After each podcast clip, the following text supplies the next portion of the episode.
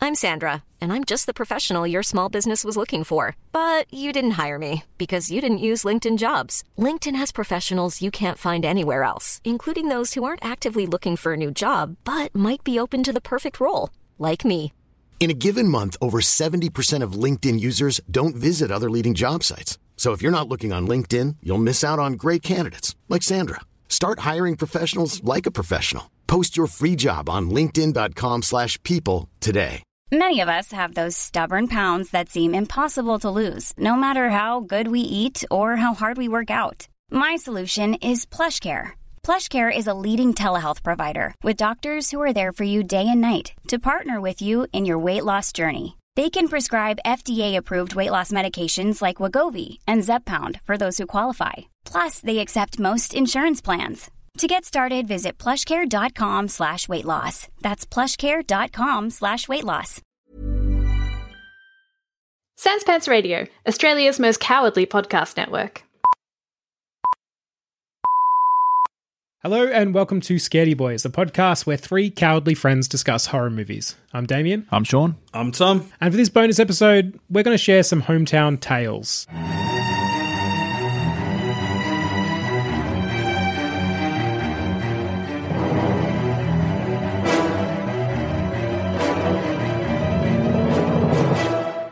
So, just to give some context for this bonus episode, in our last Scaredy Stories episode, we actually put a call out for stories from people's hometowns, specifically scary stories we don't need to know if your town has a has an awesome water park or anything like that, unless it's haunted. In which case, let us Oh, know. haunted water park. Ghost of that fat kid who got stuck in the slide. you got to pass through him. Oh God. Uh, but no, so the stories we're looking for are more like uh, they could be like urban legends or something heard from from a friend of a friend, but basically those sort of creepy tales that seem to hang around your hometown, hence hometown tales. Now, we did also discuss in that Scary Stories episode that we were going to see if we couldn't find some, some tales from our own hometowns. Uh, so, how did you boys do? I I've scratched the surface and found some stuff that I am scared to research further, but I might have to. Yeah. Which were kind of two things. One that I was aware of and one that I was a little bit aware of but didn't realize. Okay. Um, but basically in my hometown of Geelong, uh, there is the old Geelong jail which is haunted. Yuck. Um, and an old mill which is rumored to be haunted as well. Oh, That sounds fucking haunted, Tom. Ah, it's You put old in front of any building and it's just awful. I don't Yeah. like it. Even just mill, like a mill, just to me, that's just prime haunted real estate. yeah, like Stephen King would make a meal out of that. oh, Can, can we not talk about old mills? Because just down the road is an old paper mill. oh, Tom, it's following you. Lights are always on, and I never see anyone working in there. Oh, don't. God. It's probably just automated. Yeah. because It's 2021. There's one guy, he turns it on and then he just sits in an office and plays PlayStation until it finishes. Yeah. But yeah, so so the mill, I'll start with the mill because I don't have heaps on that. Mm-hmm. Um, I've got a little bit more on the jail, but I, I will endeavor to do more research. But again, I got scared. Yeah. So Yeah. that was it was enough for me. Yeah, there's an, an old sort of uh, paper mill um, in Buckley's Falls, which is a, an area just in Queens Park in Geelong. Mm-hmm. Um, it's just like a little waterfall, and um, I know as like teens, it was like a thing you could had to like sneak into the mill. It was a dangerous place because like it's right next to a waterfall. Because it's a mill, it has to be near water, I guess. Yeah. I don't know how mills work. Is that how mills work? Do they need to be near water? Yeah, that's from watching Pokemon. That's my um, understanding of how they work. yeah, you're talking about the the Brock. Yeah, we're Brock. Yeah, yep, yeah. yep. Brock's absolutely. dad, yeah, yeah. you know it. I Yep. love how much knowledge we have on Pokemon and how much that cements our positions as scaredy boys. That's true. Just tangentially, Pokemon is fucking horrifying sometimes. Like there are little weird things in the games that are just like spooky as there's a there's a game from not that long ago where like you go into a room and this like girl just kind of glitches or, like doesn't walk kind of glitches over to you and is like oh you're not him and then you just get kicked out of the room and you and you can't go back in. And then like later on, you can go back in and there's just no one there. I mean, This is a kids game. Yeah, what about season back all the way back in season one when we were kids? When it might be season one with Haunter. yeah, yeah. Yeah, The ghost types, the ghost house. that's Ash fucked. dies in that one. That's That's- gets brought back to life. Phew, Maybe we should do that episode. Heavy. Fucking hell. falls down a hole and uh, dies, and then Pikachu cries, and the ghosts feel bad, so bring him back to life. Oh, man, Shit. Pikachu's tears are powerful as fuck. they are. Yeah. They convince Mewtwo that Yeah, you know yeah. Yeah. maybe humans are good. Anyway, um, the mill. So the idea. no, no, was let's that, you keep know, talking you'd- about you'd Pokemon. sneak This into seems way nicer. the- You'd sneak into the mill, and like, how far could you get in the mill? It was like, Oh, Yeah. I, I, I've been in like bits of it, but not like in it properly. Okay. Because one, there is the real danger of the mill. There's also the real danger of like oh, crazy drug right. people yes. living in there and fighting inside the abandoned mill. Yeah, you fi- have a creepy space. Weirdos are going to be naturally attracted to it anyway. Like, Absolutely. take the supernatural out of there. There's still going to be some creepy stuff going on. yeah. yeah. You go in there and there'd be like blankets and like syringes and Yeah. stuff. Oh, so it boy. wasn't it wasn't a safe. It's a place. real good place for kids to have an adventure. How old were you, Tom? oh, like a teenager. Yeah. You would never. d You you wouldn't go there now, would you? Fuck no. Yeah. I'm 30. yeah. I uh, see, but also I don't know what it's like now. So Hmm. I, I know that there was like they were refurbishing whole areas. of Yeah. that Five mill. stars now. They've cleaned it up. Yeah. Yeah, well, yeah, no, but yeah. like I kid you not, that could happen. Yeah. That could have They've happened. gentrified the old mill. Yeah. They've There's- gentrified the old. There's a bin now for the syringes. It's all good. yeah, yeah, The ghosts are hipsters. They're real pains in the ass, to be honest. yeah. There were just stories of like people doing their sneak into the mill and like hearing machinery and it not obviously it hasn't isn't being Yeah, used and yeah. like hearing people like walking around but there's no one there or Yeah. like doors opening and then you go into the room and th- there aren't any doors anymore in that part of the mill and just all those little like creepy Yeah. shit and whether it's actually that or just you're hearing people who live in that abandoned building Right. or just other like just the fear of it but yeah there's always like there's always ideas that there is ghosts in the mill Yeah. Is it locked up? um, well, see, I don't know what it is now. Back in the day, it was like half of it was still open, I think, but on like on the on the non river side. Mm-hmm. Yep. But like this is at night. You know,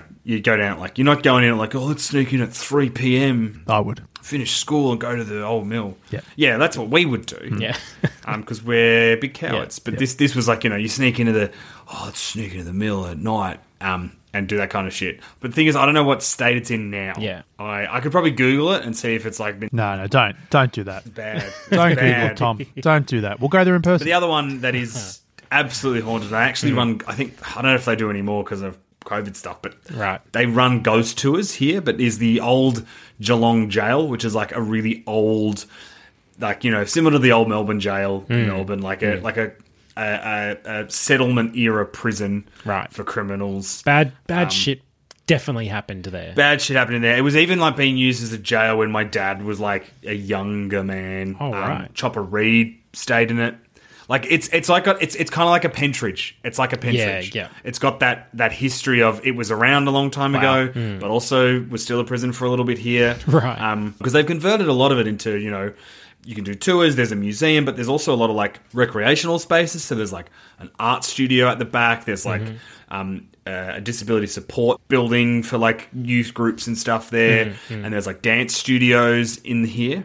Uh, and one of my friends who is a dancer ran his studio out of the the jail. And the amount of times that you would hear keys jingling and doors opening, closing, and music playing when there was no one. Like he's the last person there, and it's coming from rooms that aren't rooms anymore, and it's not like pop music. It's like an old piano and like creaking footsteps and just All right, kids, we're just going to dance to the old piano. We're, Yeah, we're going to embrace right. it. We're all dancing to the old piano today. just like the times where, like you know, and walking through the corridors, like he'd be like, you know, I'd fi- he was it was his studio, so like the last class would finish at like nine. He'd do some paperwork, maybe just do a bit of a routine himself, just like cool off and whatever, Right. warm down, and then he'd be leaving and like turning off the lights, and just be like walking out of there and just feeling watched the Ah, whole time, like just that.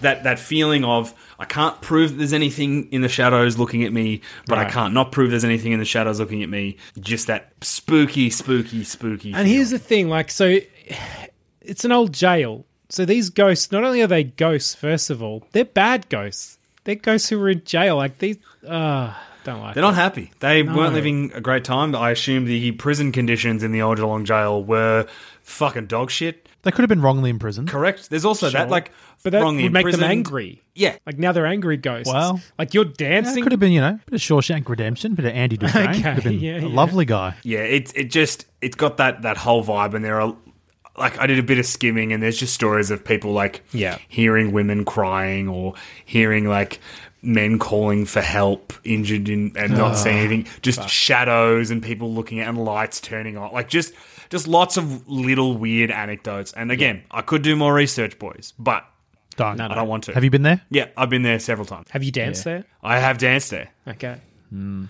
I've danced in that dance class and that dance studio. I have not had an experience of Yeah. ghost. It just feels I just don't like it. It's spooky. It's cold as fuck. But yeah, they do ghost tours of that jail. Yeah. So I bought us all tickets.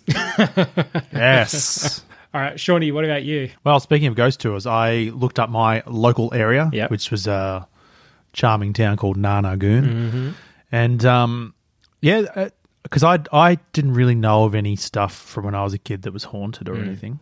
But this one came up. There's a museum in Nanagoon that is running a ghost tour pretty soon. And I talked to my dad because my dad knows everybody in that town and he knows the guy that runs it. And he said that he had no idea why it's been marketed as haunted other than maybe trying to make some money. Um, and then I asked dad if he knew of anything spooky or whatever that had happened in Right. the town growing up. And he pretty quickly was just like, nah. But I think I've inherited an egg from a man with a bigger egg. I think Ooh. I think I've got to keep uh, boiling that baby and just um, something's going to spill out.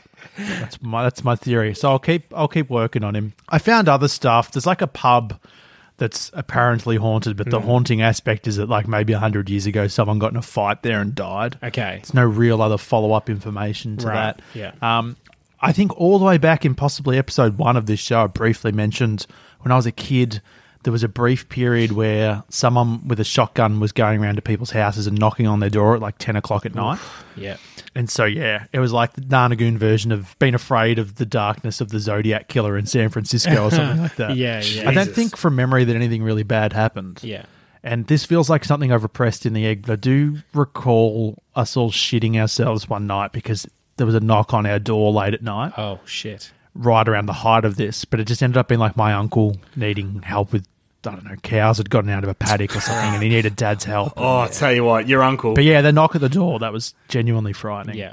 I, I can remember that. Yeah, I think if we do a second hometown stories, I can talk about the murder road Mm. in Narnagoon. I've got quite a few personal stories that happened on the highway there. Yeah. I think I've told some of them to Thomas. They're bad. Every single one of them is I don't, bad. I don't know if I've heard them. I want to talk to my brother about some of them because he's experienced a few as well. There's Yeah. just been some weird shit that's happened. Okay. But I might, I need a bit of an extended time period to talk about yeah. some of the stuff. All right. Well, yeah. Say that for the next hometown tales, Yeah. and also in the meantime, try to crack your dad's egg. I'll crack that egg. Don't you worry.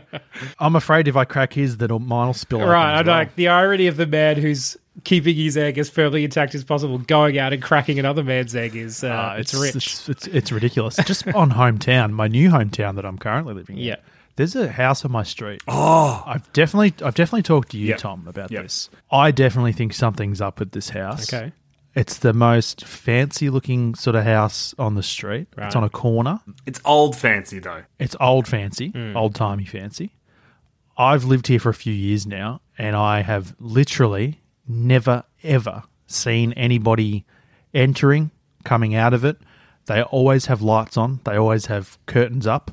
I've never seen anybody in any windows. Shit. And you can see into the house quite a bit. Okay. Never seen anybody in it. The lights are always on, and no one's ever Oh, home. that's a bit creepy. Yeah. Okay. And it's got old shit in it. Like recently, I walked past it, and I always have a bit of a just a bit of a look when I'm walking my dog. yeah. It's got. It reminded me of Hill House because it's got like statues and shit inside it, which Oh, I'd never fuck. seen before until recently. Yeah, it's got like old statues and old like old clocks and things like that. It's just got weird shit in it. Right. And yeah, I just find it so bizarre that in like three or four years, I've never seen anybody. I've never seen any life in there. Yeah. But it's always lit up. The lights are always on. It's it's so it's a bizarre. It freaks me out a bit that house. I don't like the statues because part of me thinks it's the statues that are living in this house. Well, they're kind of like those half bust. They're like a bust of Right. everything. It's not like a full on full body statue. It's yeah, sort of the upper body and the head. Yeah. Oh, But yeah, th- I'd never seen them until recently. Gross. Oh. So have they been brought in? Have they always been there? I don't know. Jesus. Yeah, it's it's pretty unnerving walking past. there. Yeah. there's a few like now that I've been walking my dog. There's a few houses that yeah. There's one that's like condemned. Mm. Like so, I saw it and I was like, that house is looking a bit run down. And then months later, I go past it and it's just abandoned. Right.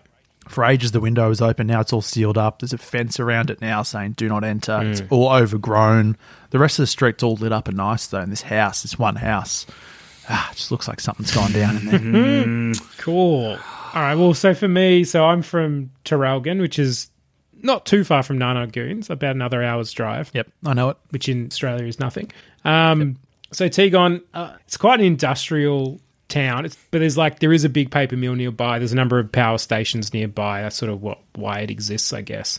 Um, so it's got history. And I'm sure there's probably some haunted things. But I kind of realized, well, for, for my own house growing up in Traralgon, we were off we we're a bit out of town. We were on about six acres. And I don't actually have any spooky stories about the house, but I almost feel like I should or that I've Yeah. or that they're in my egg because basically half of the house that I grew up in used to be part of an old hospital. Oh, fuck off. So- Damo. So another town, another half hour away called Sale, uh, there was the old Sale Hospital. And for whatever reason, when they closed that hospital down, they cut it up into pieces and dropped it on these bits of land and sort of use them as the foundation to build a house. So half of our house is this really weird. I'll have to, I don't think you guys have actually been to my Traralgon house, but we should go there sometime. It would be a nice weekend and we'll see if we can find some ghosts. No fucking way. Hospital ghosts. hospital ghosts are up there with prison ghosts. I can't believe you've never told us. This. I can't fact, either. The fact, the fact that when we first met, it didn't start with "Hi, I'm Damien," and my my childhood home was a hospital. My childhood home was a haunted hospital. I, I really got to show you this house. It's it's it's the house, it's the kind of house. But growing up, you don't realize this is a shambolic fucking house. And then you leave and you go to normal houses and you come back and you're like, oh, this house is really weird. There's all the blood on the walls and that old man Yeah, in it's a like the- wheelchair that no one talks to. That nighttime screaming. I, didn't everyone have that? So yeah, half of it is this old hospital, the old sale, part of the old sale hospital, and it's this weird house where even like the chunk they've chosen, so these real high ceilings, this old sort of that stucco plaster that's all sort of crimpled and crunchy. Um, and then also in our lounge room, there's like these quite thick wooden paneling that is technically you would have on the outside of a house, but for some reason, because it was the old hospital, it's on the inside of the house.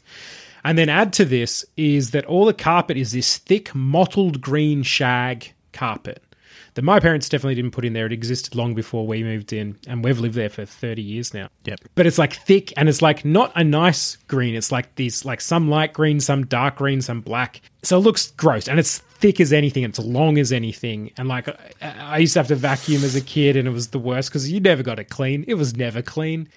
anyway, I found out there was this, um, there was a year when my parents were actually in Frio for a year and it was Jono and I and my brother living there. And this woman one day knocks on the door. And like I said, we're out of town. We've got a long driveway because we're on some acreage. But this woman came up, knocked on the door, which didn't happen that often. Did she ask if uh, Tamara was home? No, Oh, God. shut up, Tom. No, instead she just said, Hi, can I see your house? I used to live here and I'm curious to see what it looks like. Okay, And so she, I'm like, Sure, why not? She steps in. Oh, that's and- so murdery. And the well, she's the first thing she does is get gleeful because she's like, "Oh, "The carpet's still here. Don't you love it? I put it in because it looks like grass. I mean, you're like, no, it looks like dog shit, lady. It looks like so. Yeah, it looks like grass that has gone putrid. It's disgusting. How old was this lady? Uh seventies, I want to say. She's old. Yeah, yeah. She's a ghost. So I kind of realized that the house I grew up in, yeah, it was pretty haunted. And like I once I learned it was a hospital, I do remember going to the having to go to the toilet at night, and our house was always freezing. Gee, I wonder why. Full of ghosts. And the thought of, oh, it's an old hospital, and I have to go to the toilet in the dark, and it's freezing cold. There were moments as a kid where I'm like, well, no, I don't want to. I'll hold it for as long as I possibly can, and then would eventually have to go or piss myself. Yeah. Out the window. So yeah, That's why everyone pisses themselves. exactly right. 'Cause, Out of yeah, fear. it's that or be killed by a ghost. Right. So as for the town itself, I I did try to find some spooky dirt on the hometown. I turned to a site called google.com. Yeah, you yeah, might have yeah. heard of it. It's a pretty good resource, I got to say. Uh, anyway, so I found a ghost tour in Traralgon, which shocked me. I didn't think Traralgon had a ghost tour. This this um, woman, Tegan Dawson, runs this ghost tour called Haunted Hills, or at least she did. I couldn't actually tell if it was still running or not because I had the same thought of, well, maybe we should go on this ghost tour. Hmm. But she also has a she started a podcast by the same name, Oh. and she had a few episodes on Traralgon and about its haunted history. So I was in the money, right? So I basically I just listened to this podcast and ripped it off. So there was a few points I'll quickly go through. So one was the main sort of park in Trelgan Newman Park that our family called Super Duper Park, and I still don't really know why, but that's what we called it. it was fucking awesome. Um, It was just the best. It was a Super Duper Park. was it really shit? No, it was actually pretty good. It has like this little Super train. It duper. has this like train you can ride on Oh, that goes around. That's a- yeah, awesome. It's actually That's pretty cool. I was expecting like just a park. That's worthy of the name. Yeah, it was pretty good. So there was this. Um, so she said that some people have seen this red misting presence hanging from a tree, and that they they suspect this was a hanging victim at some point. So that was one of the things. I'm like, oh, that's creepy because I've been there. I don't like that at all. I don't like that at all. Nah. And then another one, Tralgan Creek. So Tralgan actually uh, is it's an indigenous word that means river of little fishes. So there's this river that runs through Tralgan. And so another thing that people have seen are these like sort of orbs or baubles sort of floating above it. And they've even sort of taken some photos, I think, that exist. Uh, and again, Tralgan Creek floods every once in a while. It actually flooded very recently, um, as you guys know. So she theorized that potentially these could be flooding victims or just that back in the old old days the creek was a pretty rich source of cholera so there's a chance that people just caught cholera from the creek Yep. so that tracks and then the last one which is the one that i found most interesting and most creepy is that there's a there's a road in Trelgan called drains lane and it's sort of a back road. And there's this story about this couple who sort of went out there to uh, get their freak on and saw a ghost. They saw this ghost just fly over their bonnet, this old man. And so they kind of stopped. They tried to see him, couldn't find him. But then all of a sudden, boom, he was there in front of them again. And they got a good long look at him. And they said that he was wearing this long black coat and a bowler hat. And we don't like bowler hats. But anyway, No way. No. but that wasn't even the worst part. The worst part that his hands were sort of held to his chest, like they were stuck there, like he couldn't pull them away from his own chest, and that his arms and legs were all bent and misshapen. So this couple saw the man, and then he disappeared in, into some fog. And basically, they they theorize. Well, they actually know of a story of a man who got killed not too far from there, um, who was a railman. He worked on the trains, and he got hit by a train. Oh. Ah, deeply, deeply unpleasant. Yeah. Yep, that's him. He got hit in the 100%. chest, and now as a ghost, he's holding his chest together. Uh, and if you look at him long enough, he'll show you his heart. Oh, Tom. He'll open his heart to you. Oh. Fucking. That's good, hell. but I hate it. I reckon he saw the train coming, and he had like a, an old timey photograph of his wife Right. in his pocket, and he was reaching for it to get one last look before he died. oh, Sean, that's beautiful and haunting. That's awful, mate. I don't like your egg. I hope he haunts you. Don't tell me that story. Whoa, me? yeah, you. Why would he come here? He's in Traralgon. Catch the train, mate. You live near a train line. Oh, he's gonna he's gonna It's jump the on the same V line. train line from Nanagoon to Traralgon. Fucking yeah, damn it! I've caught that train before. Hiring for your small business? If you're not looking for professionals on LinkedIn, you're looking in the wrong place. That's like looking for your car keys in a fish tank. LinkedIn helps you hire professionals you can't find anywhere else, even those who aren't actively searching for a new job but might be open to the perfect role. In a given month, over 70% of LinkedIn users don't even visit other leading job sites. So start looking in the right place. With LinkedIn, you can hire professionals like a professional. Post your free job on linkedin.com/people slash people today. Prescription products require completion of an online medication consultation with an independent healthcare provider through the LifeMD platform and are only available if prescribed. Subscription required. Individual results may vary. Additional restrictions apply. Read all warnings before using GLP-1s. Side effects may include a risk of thyroid C-cell tumors. Do not use GLP-1s if you or your family have a history of thyroid cancer. If you've struggled for years to lose weight and have given up hope, did you know you can now access GLP 1 prescription medications at trylifemd.com? We're now offering eligible patients online access to GLP 1s, the breakthrough prescription medication that can help you lose body fat and weight. Listen to what people are saying. It's fun to put on jeans that you couldn't get into six months ago. Every morning, I look forward to getting on the scale. For anybody who's struggling with their weight, it's a godsend. And here's the best part your insurance may cover 100% of the cost of your medication. So go to trylifemd.com to have your eligibility checked right now. Get started today at trylifemd.com. That's T R Y L I F E M D.com. All right, should we go to our listeners once? Yes. Or maybe not. Let's just end the episode now.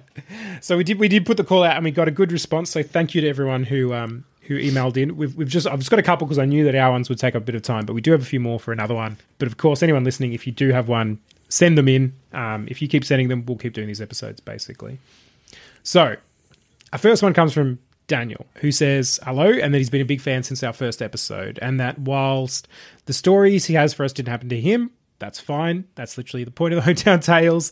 Um, us basically r- talking about this idea of Hometown Tales in our last Scaredy Stories episode brought back a lot of spooky memories of his school. Oh. So that's what Dan's going to tell us about. So Dan says he's originally from Coventry in the UK and that the secondary school he went to was mostly a series of newer buildings, all except for one, which was the original structure of the site, Oh, no. notably named Old House. No. England, haunted place in the fucking world. Well, maybe not the most. Chock full of ghosts. Mm. It's full of them.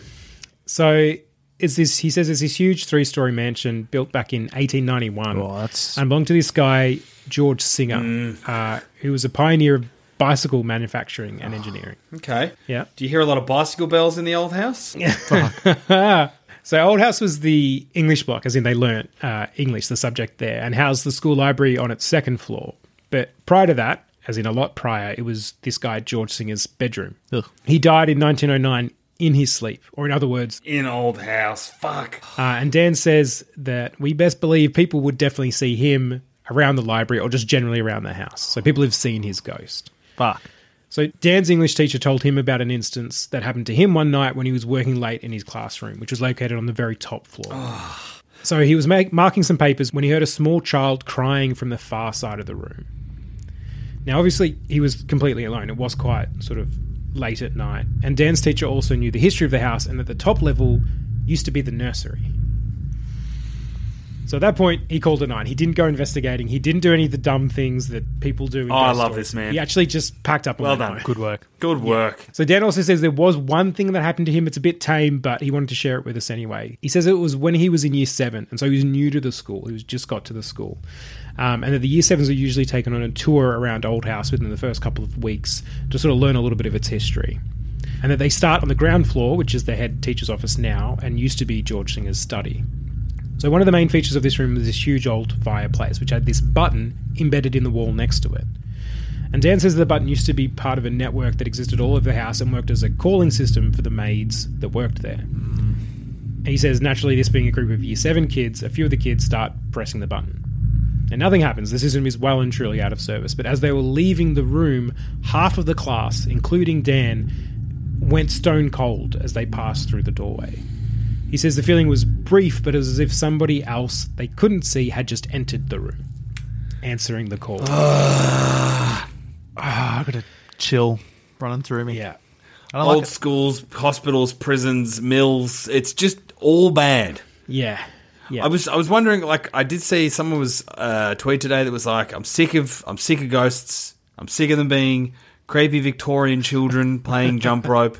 I Fair, want yeah. a ghost of a kid who is throwing a Nintendo 64 controller at the wall because he's stuck on a level of Donkey Kong Country.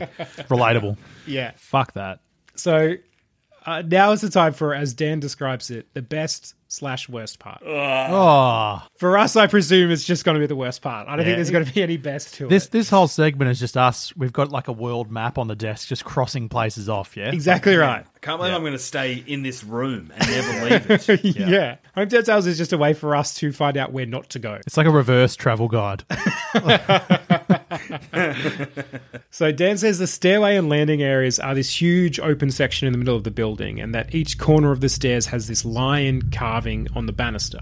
Now, all of these lines face the same way, except for one right at the top. And Dan says the story goes that one day a maid was heading to the top floor but stopped when she saw one of the lion carvings turn to look at her. Oof. So she screamed and actually fell backwards and fell down the gap to the bottom floor where she died on impact as her head hit the solid oak flooring. So that's the story, but Dan says that it's not entirely factual. Well, yeah. Like for one, how do they know?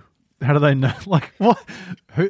You would need her first-hand account. I Right. got scared because I saw the statue turn. Like, did Right. someone else see the statue turn and then see her fall? Interesting. Exactly right. Exactly It's, right. the, So it's not- the classic, you know, um, oh, he's an evil monster and he leaves no survivors, where the stories come from. yeah, yeah, Yeah. Exactly. So the facts that do exist are still pretty terrible, which is that a maid did scream and fall and die, and there's even a dent still in the floor from where she hit that is also stained slightly darker. Oh, But apparently, what she saw was one of Singer's sons banging another mate. Makes sense. Yeah. yeah. It's funny how often horniness creeps. Yeah, into these horniness things. comes into the edges of. Uh, of Keep the those beer. horny hometown stories coming. So Dan says that her grave is actually nearby, um, and that apparently any student who touches it becomes cursed with bad luck and will fail their exams. Oh, Although Dan Dan does also note that this was probably made up uh, by teachers uh, to try to get kids to do their work, or simply a correlation between s- the kind of people that would go touching old gravestones and the kind of people who fail exams. fuck. Need to test that theory. Need to have a straight A student touch that. yeah, yeah. So Dan finishes by saying that both teachers and students alike have seen Singer and the maid in Old House every so often, but that he, for which he is glad, never saw anything too scary himself. He also notes that if we'd like to see this building, we can Google Condon Court, Coventry, and get a glimpse of it for ourselves. Okay. Yeah, I'm pretty good. Yeah. I think I'll just imagine that house and it will look like nothing. I won't think about it. Daniel, fuck you. But yeah, thanks, Dan. Uh, our first hometown tales. Well done. All right. So our next one comes from Jacob. So Jacob starts with some lovely things as well. He says that he loves the pod. Just hang on, I need to, Damo. I'm gonna have to stop your flow there because Sean has just looked down, yeah. looked back up, and he has. You've googled the house, haven't you, Chief? Oh, it looks haunted. Oh, I hate your initial bravery. It Shit. looks. fuck. Okay. Oh, yeah. Oh, hello, Hill House. Yeah, it looks spooky as fuck. Oh, there's an mm, there's like an old timey heritage photo of it, black and white. Putting Yep. the phone down. No, Sean, zoom in on the windows, you fucking dickhead. Oh, don't, don't do it. No, he's gonna do it. Oh, Damo, don't give him ideas. The way Sean operates is he is brave for thirty seconds. One of the windows is open. How do I kick Sean out of this Zoom call? Two of them are open actually. How do I kick Sean out of this podcast? Oh, this has got a little. That's a bad idea. I never thought. Yeah, don't zoom in on photos. Not the old Ever. ones. Well, you told me to do it. As a gag, man. Yeah, I don't know. You should have. Tell me next time, dare me to do it, but take my phone away for 30 seconds. Okay. All right, let's go back to Jacob and his nice words. So Jacob, Yep. Sorry, he Jacob. loves the pod. He thinks we're amazing. He actually says that we got him through some of the hardest points in his life, and that he can't thank us enough. So that's very sweet, and we do thank you for that. Good on you, Very bud. kind of you, Jacob. But he also says, saying all that, he's about to scare the shit out of us with his story. Ah, should have just left it there, buddy. Uh, The next words just needed to be sincerely, Jacob. Instead, they are here is the scary thing. Yeah. Yep. So he starts by giving us the heads up that there was no second person involved and that so no one else experienced this but him. So this is something that he actually experienced. Um, So we can take comfort in that because it hasn't been sort of rectified, I guess. I don't, but okay. So firstly, he also tells about his situation, which is that he suffers quite severely from anxiety and depression and has for all of his life. Uh, and because of this, he has broken down the different types of fear he experiences into four groups. Oh, wow. Quite analytical about his fear, which I can respect. this is some good empirical fear data. So the first is general anxiety, as in fear that he knows is made up by his illness. It's not real fear, it's just his illness rearing its ugly head. Following that, he says his normal fear, the kind of fear he assumes just everyone experiences, so just being scared. Uh, next is deliberate fear, the kind that comes from watching horror movies, which Jacob says he is a junkie of and which actually helps him control his fear. Know thy enemy. Yeah. I I think is a quote that might exist in history. I'm not sure. It sounded good though. eh? This isn't history, boys. this is a bunch of cowards who don't do their research. and then the last one is terror, which he says is the kind of fear that comes from sort of spooky supernatural stuff. And then the stories that he has for us completely feature the latter. It features terror. I think that category is known in Scaredy Boys circles as shit your pants. That's the one. It's known as rude. Yeah. Very rude. it's known as normally we would tell a guest, fuck you. So can you guess where where uh, where Jacob lives? Oh, does Jacob live in the most haunted place on earth in He England? lives in the UK. Ah, there it so it is. comes from Fairham, which he says is actually the next town over from Havant, which you might remember from our Scary Stories 3 episode where Darius told us about the different forts that exist there. Yeah, yeah. So, yeah. Uh, so, Jacob confirms, as mentioned in Darius's story, there are three forts Fort Purbrook, Fort Nelson, and Fort Southwick. So, Jacob says that he too went to Purbrook for years to do archery and has spent lots of time in Fort Nelson, which contains a museum, and that's where the story starts. So Jacob says that due to its grim history, Fort Nelson is where a lot of the ghost walks actually happen, uh, which are made extra scary by the facts that the forts are built into the side of a hill for the military advantage, or were back in the day, meaning most of the building itself is underground with very little lighting, most of it coming from these old electric lights that give off this eerie glow. Ah, So Jacob says there was one specific tunnel at Fort Nelson that always scared him personally. He says he didn't know the gruesome and cruel history of the fortification when he would get these creeps. He actually didn't know that it- sort of some terrible things that happened here, as he was still pretty young, between the ages of say five to fourteen. But there, there was something about this tunnel that scared him. And he says the tunnel was long and dark and carved right out of the rock, with rooms at the end, uh, presumably prison cells. And he says he's always always been a bit of a scaredy boy, but this was something different because the moment he stepped into the tunnel, it was noticeably colder, which he admits could be explained by the fact that it was built into rock, but that as he went further along the tunnel, it just kept getting colder, and that he would start to feel this pressure around him, and that they're growing that growing feeling that eyes were watching him. Ah, the worst feeling of all time. uh, Yeah. And he says he never got more than 10 meters without one of his parents b- beside him.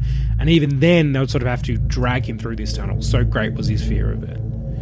Yep. He also says he's actually been caving before in tighter and, and sort of more darker Oh spaces. no, Jacob. But that during that, he never actually felt the same fear he got from this tunnel. Brave boy. And he does note that this was before watching The Descent, and he's Yeah, not never really again. planning. Never going he's caving not again, going yeah. caving again. Clever boy. Well done. Well done. Um, so he says he has, actually hasn't been back in years, and would be curious to see if he ha- if this tunnel had the same effect on more grown up Jacob. That just again, it's that it's that unquantifiable feeling of being watched that it's like I can't prove Hmm. anything. Yep. There's no part of it. But again, we developed that because animals ate us. yeah, yeah, because danger exists. right. It's a warning. Yeah, It's the reason we could see green more than any other colour, boys. It's a little Fargo season one Mm. it's reference good. for you. It's good. That's why Damo's carpet was green. Oh, the amount of different shades of green. Anything could have been hiding in that fucker. I tell you what. Hulk's dick could have been floating around. Man, you wouldn't Oh, see it. I, I vacuumed right over that dick and never knew. no, no, no, you didn't. The house wasn't big enough. So Jacob does actually have another story, uh, and it starts when he was twelve. oh, jeez. So he said, he says at nights he would feel like he was being watched, like there was a presence in his room, and he says over time this this actually grew until he would actually see a figure standing in the corner of his room. He says they were tall and dark with no distinctive features and male.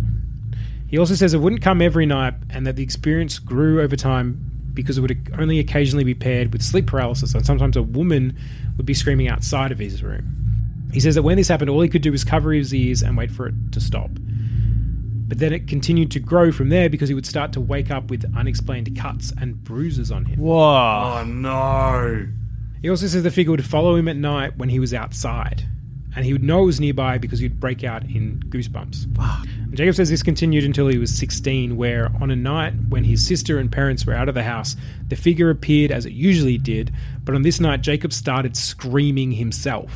He says he screamed at it for an hour, crying for it to go away until his voice became hoarse and he just couldn't scream anymore. But then after that, he never saw the figure again. My whole body is goosebumps. yeah. Why did we record at night? I don't. I don't know. I don't know. It's it's bullshit. Scaredy Boy should only record between the hours of 10.30 a.m. and 10.35 a.m. Business hours. the business hours of Scaredy Boys with the sun's Yeah. and only on sunny days. It can't even be a little bit cloudy. Yeah. Take a, a sabbatical during winter. exactly right. yeah. So Jacob says he actually spoke to his therapist about this figure um, quite a lot, obviously, because it, it scared him so much. Um, and his therapist concluded it was a symptom of his anxiety. But Jacob says that he isn't convinced, and that when people ask him if he believes in ghosts or the supernatural, he says that he does, but he still hopes that he's wrong and that he's always will he's always welcome to hear people disprove him because for him the scarier part of his experience wasn't the haunting, but just the knowing that some evil exists out in the world. yeah. I hate that. I really hate that. that he is does also have one more thing, which is that he's willing to accept the fuck you we're likely to throw at him. But I think Sean you already know. did. No, I, I retract it because I feel terribly about it. I just, ah, oh, I hate it. I hate it. I'm watching Hill House at the moment. Yep.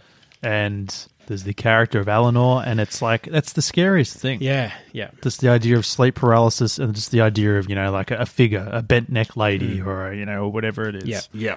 It's fucking horrifying. I'm so glad I haven't copped that in my life, and I just feel so bad for anyone who Yeah. has. It's fucked. Yeah, that's it. utterly fucked. It's. I I have. I don't. Literally, as you were telling that story, Damo, my whole body Hmm. sh- just shivers. Like I felt it walk Yeah, up the yeah. base Yeah. of my spine to the back of my neck. Right, because it's Yeah. like he he just gave all these details of like, oh, and then it got worse. Oh, by the way, and then it got some worse, some more. Seeing it outside of the context of where it should be is bad too. Yeah. Yeah, very. Yeah.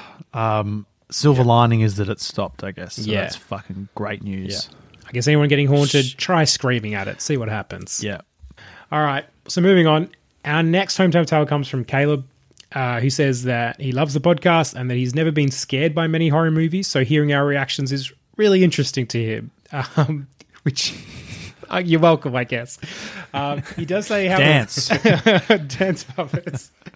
he does say, however, that the the scary stories that we've been doing have um, had him pissing his pants. So the idea that it could be real is enough Hmm. to scare him. Bongo.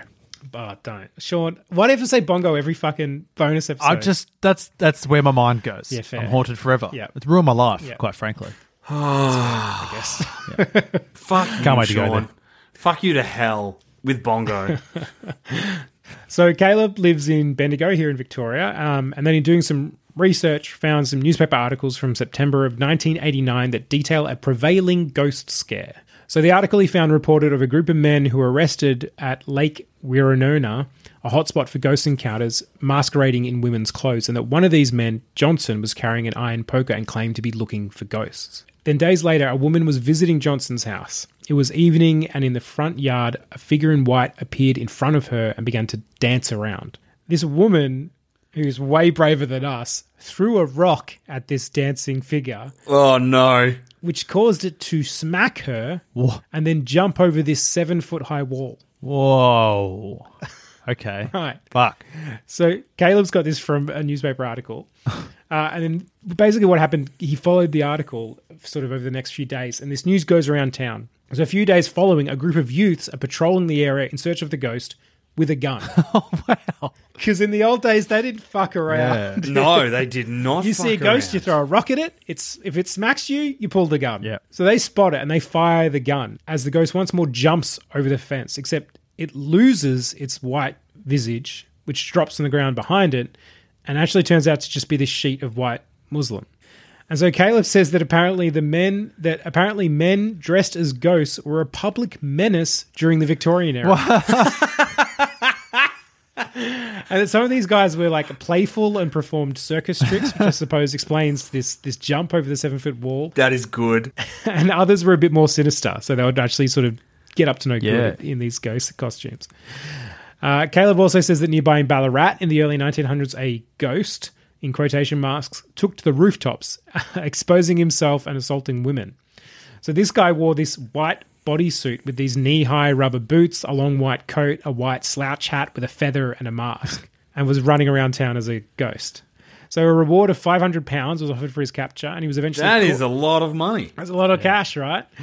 Uh, and he was eventually caught and found to be this guy, Herbert Patrick McLennan, a well respected, fairly posh Englishman who worked as a elocutionist. Yeah. It's always it's always the posh posh blokes who are running around pretending to be ghosts in the middle of the night, showing Yeah. their penises to people. Ghost dick. The Ballarat ghost dick is not That's Oh, great. sweet ghost stick. Tom, do you remember uh, I reached out to that guy who put an ad in the paper? Yes, Was he Ballarat or Bendigo? He was He Bendigo. was forming. Damo, did I ever tell you this? There was a guy in Bendigo No, put this an doesn't ad in the ring a paper. He wanted to start up a ghost hunting club. And it Okay. was like, here's my email address. And I thought, what the fuck? This is going to be fun. I emailed him Yeah. to suss it out. And then he did get back to me, but I never responded to him. I've always regretted that. Do you reckon, this is years ago, do you reckon I can like find that email? I reckon you could. and just be like, "Hey, I think his name was Greg. Hey, Greg, sorry I never got back to you. Um, just wanted to know how'd it go, man. How'd everything pan Yeah, out? yeah. Give me the goss. Ask him if he saw some of that ghost stick. Are you excited to get an email back from not the person who put the ad, being like, "Oh, he disappeared that night. I've never seen him again." oh, I'm gonna try. Yeah, next time we do one of these eps, I'll have an update on um, the Ghost Squad from Bendigo, I think it was Bendigo. Yeah, Bendigo or Ballarat. It was one of them.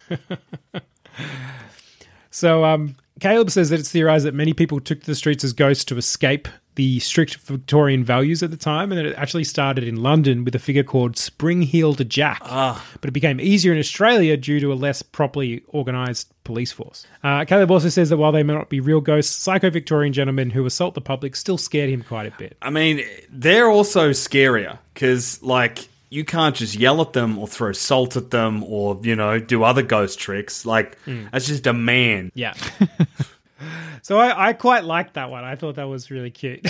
I'm glad he sent that to us. And you know, I'm not as scared because it's not Victorian times and people aren't running around in ghost costumes. All right, I've got one more for us for the night, guys. Uh, and this one comes from Joshua. So Joshua, who apart from putting his hand up to be the fourth scaredy boy, uh, also gave us a bunch of spooky recommendations. So firstly, Josh, you already are the fourth scaredy boy because basically scaredy boy membership isn't lis- limited to the three people on this podcast. Yeah. It's it's all of us. All of you are the four scaredy boy. Exactly right. It's every person out there who has a healthy fear of horror movies. So congratulations, you're on board. Anyway, Josh says that yep, he's a scaredy boy that he but that he's been starting to warm up to horror films, although horror games and haunted houses can fuck right off and that he that the paranormal makes him very uneasy. Good boy. Smart. He also says it's hard for him to say if his tale is categorically paranormal, but he can say it's certainly supernatural. Okay. Okay. Josh grew up near Sydney and went to a school around 20k from the city. He's currently 18, but this story takes place at his primary school, or more accurately, around it. And Josh says the positioning of this primary school is the ideal location for a haunting, and it's sit- as it's situated right in between an old church and a large hospital. Oh, that's a Ah, double whammy. That's that's a triple whammy because also school. Schools are also haunted now, apparently. That's a trifecta of fuck off. Yeah. So he says, while both had creepy vibes, there was nothing to suggest either location was haunted with anything more than a family of mice that lived within one of the pipes in the church organ. No, don't say pipes. Instead, the story that he has focuses on the bushland which bordered all three of the buildings. The kids at his school called the trees. So the trees, Josh says, are a wall of tall gums which quickly delve into darkness only a few meters into the thicket.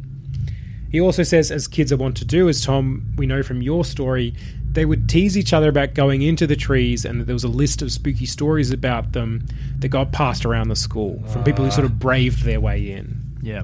He says most were dumb camp stories used to make kiddies wet them, their pants, but every so often the stories would line up too well to reality. So, additionally, they were never allowed near the edge of the trees, as any school wouldn't let them. Josh says this was partly common sense. Uh, they'd all heard enough stories and watched Blair Witch far too young to know that nothing good ever happens in a dark forest. But it was more than that because the area was always carefully guarded by adults and teachers on lunch duty, who would often stay at the far corner of the oval, unable to see most of the school campus, but with- but with a direct line of sight to the edge of the trees.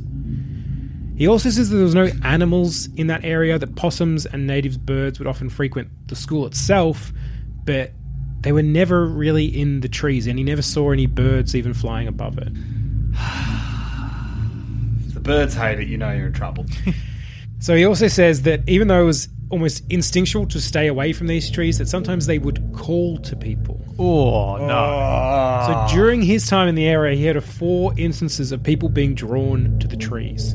Oh, this is not good. The first was a four year old child who lived about two and a half Ks from the trees.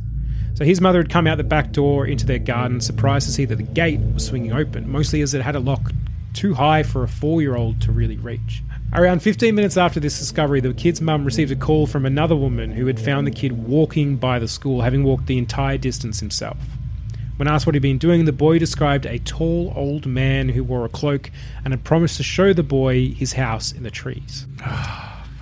So there's like just two things on that. Yeah. If it's a ghost, bad. If it's a real man, bad. Yeah, either way, it's Neither of Worse. the versions Probably of that worse. story are good. No, yeah. So it was kind of decided that the kid had made it up. He had sort of imagined this man. Oh. But no one had tried to explain how the four year old had to have been moving at around 7 Ks per hour to reach the destination that quickly, or why his overalls now stank, which Josh described the smell as being of rotten flesh and burnt hair. This, that's ah, that's Blair Witch stuff. It's icky. It's not good. Yeah, I can't believe they. Don't build your school there. no. yeah, I can't believe with those facts they just went. Ah, he's made it up. Right. Did no one go in and search the trees? Right. Like we said, even if it was a a non-ghost man, and a po- an actual yeah, Oh, man. there's still a, a potential pedophile. in the Right. trees. next to a school who lives in the trees and is like, "Hey kids, I'll show you my, I'll show you my collection of burnt hair." Oh man, that feels like something that like back in the day, parents were like whatever, but if it happened now, it'd be like no, no, no, no, yeah, no. let's The school Burn the kids trees lined up. down. put a lock on Yeah, this. they'd bomb the school. right. Yeah, yeah, it would. Yeah. Just nuke it. That whole suburb doesn't exist now, just in case. So Josh goes on to say that the second victim of the trees had gotten actually much closer. So this was a middle-aged man who had been admitted to the hospital nearby after driving under the influence. So the man had crash, crashed into a light pole and completely crushed both his legs. So he'd been constrained to a wheelchair and was on a variety of painkillers. And Josh says he knows all this because a close friend was doing work experience at the hospital when the man came in, and she was actually tasked to take the man outside once a day. So one day, Josh's friend had arrived at the man's room to take him outside, as she did every day, only to find that his wheelchair was missing. She assumed he'd been taken away for another patient, and so she left the room before realizing, oh shit, the bed was empty. He's not there. In fact, no one had even realized the man had left the building until someone who had been out walking had found him by the trees, sprawled across the gravel with blood pouring out of his knees and his fingers dug deep into the soil. And they called triple zero.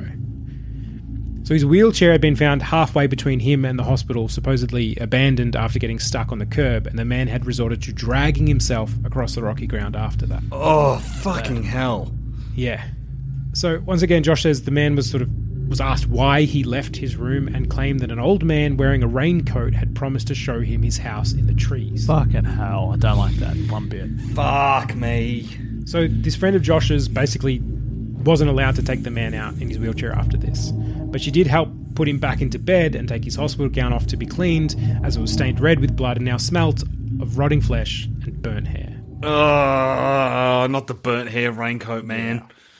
So the next incident. I gotta go to bed at some point, Dame. I'm not gonna sleep for four weeks.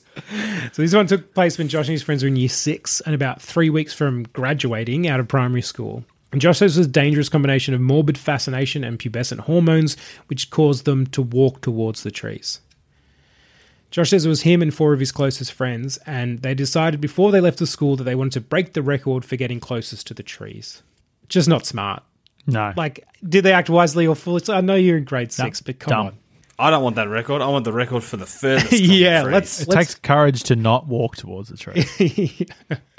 I love the idea of us three at the school. We're just literally the most opposite corner from the trees as we can get. We refuse to go to any classrooms. We're just in Right. one corner of the school. Swapping Pokemon cards.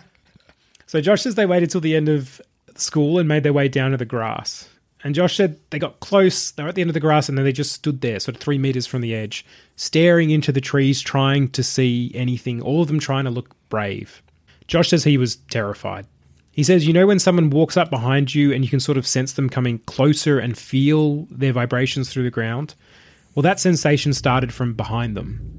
He says he looked at his friends and it was obvious they felt it too, and similarly wanted to run as far away from there as possible, but just couldn't bring themselves to turn around and see what had started to now sprint towards them. He says just when it felt that this being was about to crash into them, the feeling disappeared, and the group collectively let out like an audible sigh. But they weren't finished because a wind blew over them, and Josh says the air now stunk of rotting flesh and smoke, and Ah, Fuck, I hate this. I hate it.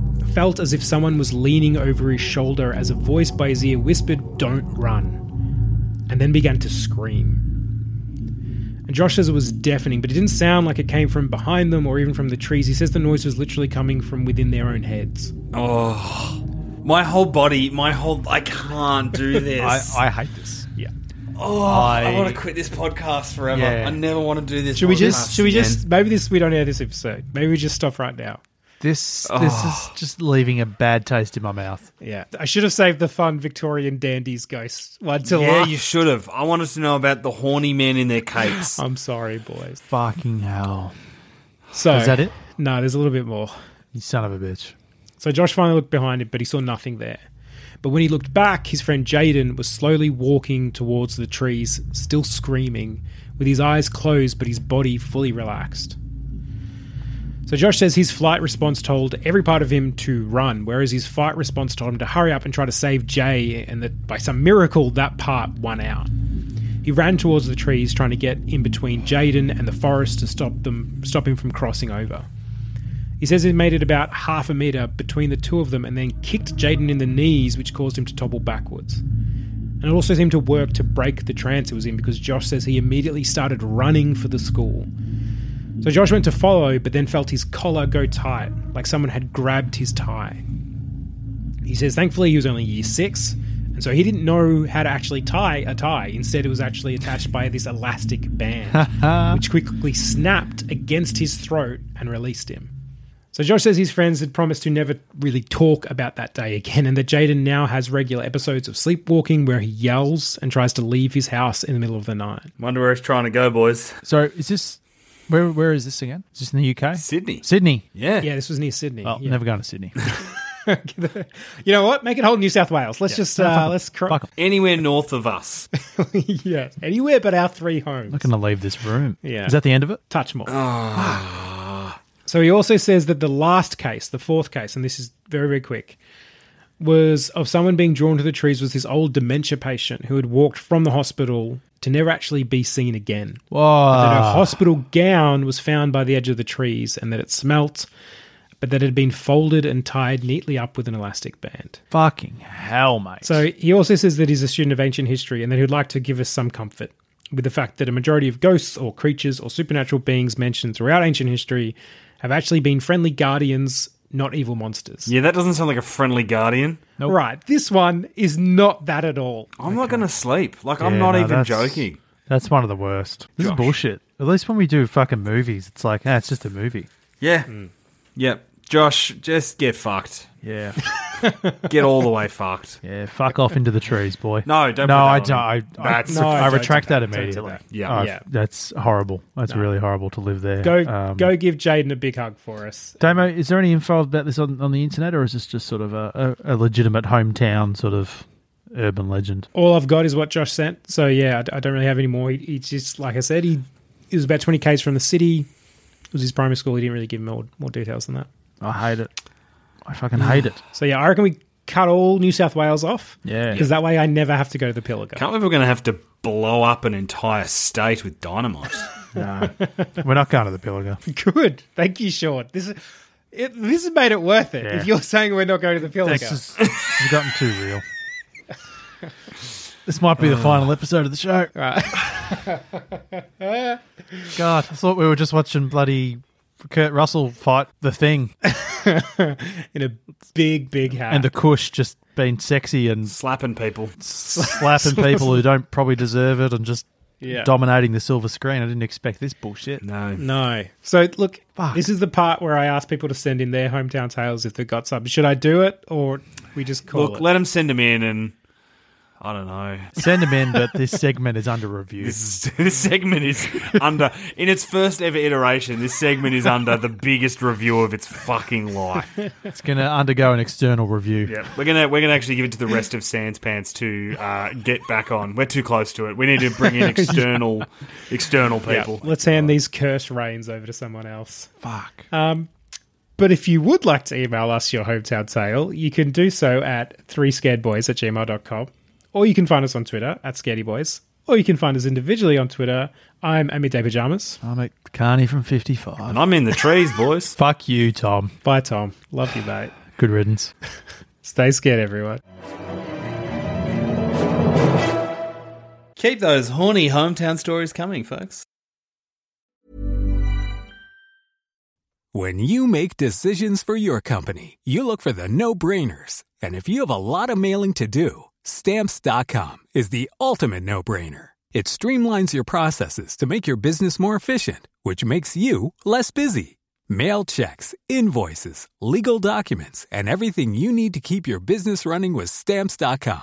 Seamlessly connect with every major marketplace and shopping cart. Schedule package pickups and see your cheapest and fastest shipping options from different carriers. With rates up to 89% off USPS and UPS rates. And with the Stamps.com mobile app, you can take care of mailing and shipping wherever you are. Make the same no brainer decision as over 1 million other businesses with Stamps.com. Sign up with Code Program for a four week trial, plus free postage and a free digital scale. No long term commitments or contracts. That's stamps.com. Code program. When you need mealtime inspiration, it's worth shopping Kroger, where you'll find over 30,000 mouthwatering choices that excite your inner foodie. And no matter what tasty choice you make, you'll enjoy our everyday low prices, plus extra ways to save, like digital coupons worth over $600 each week. You can also save up to $1 off per gallon at the pump with fuel points. More savings and more inspiring flavors make shopping Kroger worth it every time. Kroger, fresh for everyone. Fuel restrictions apply.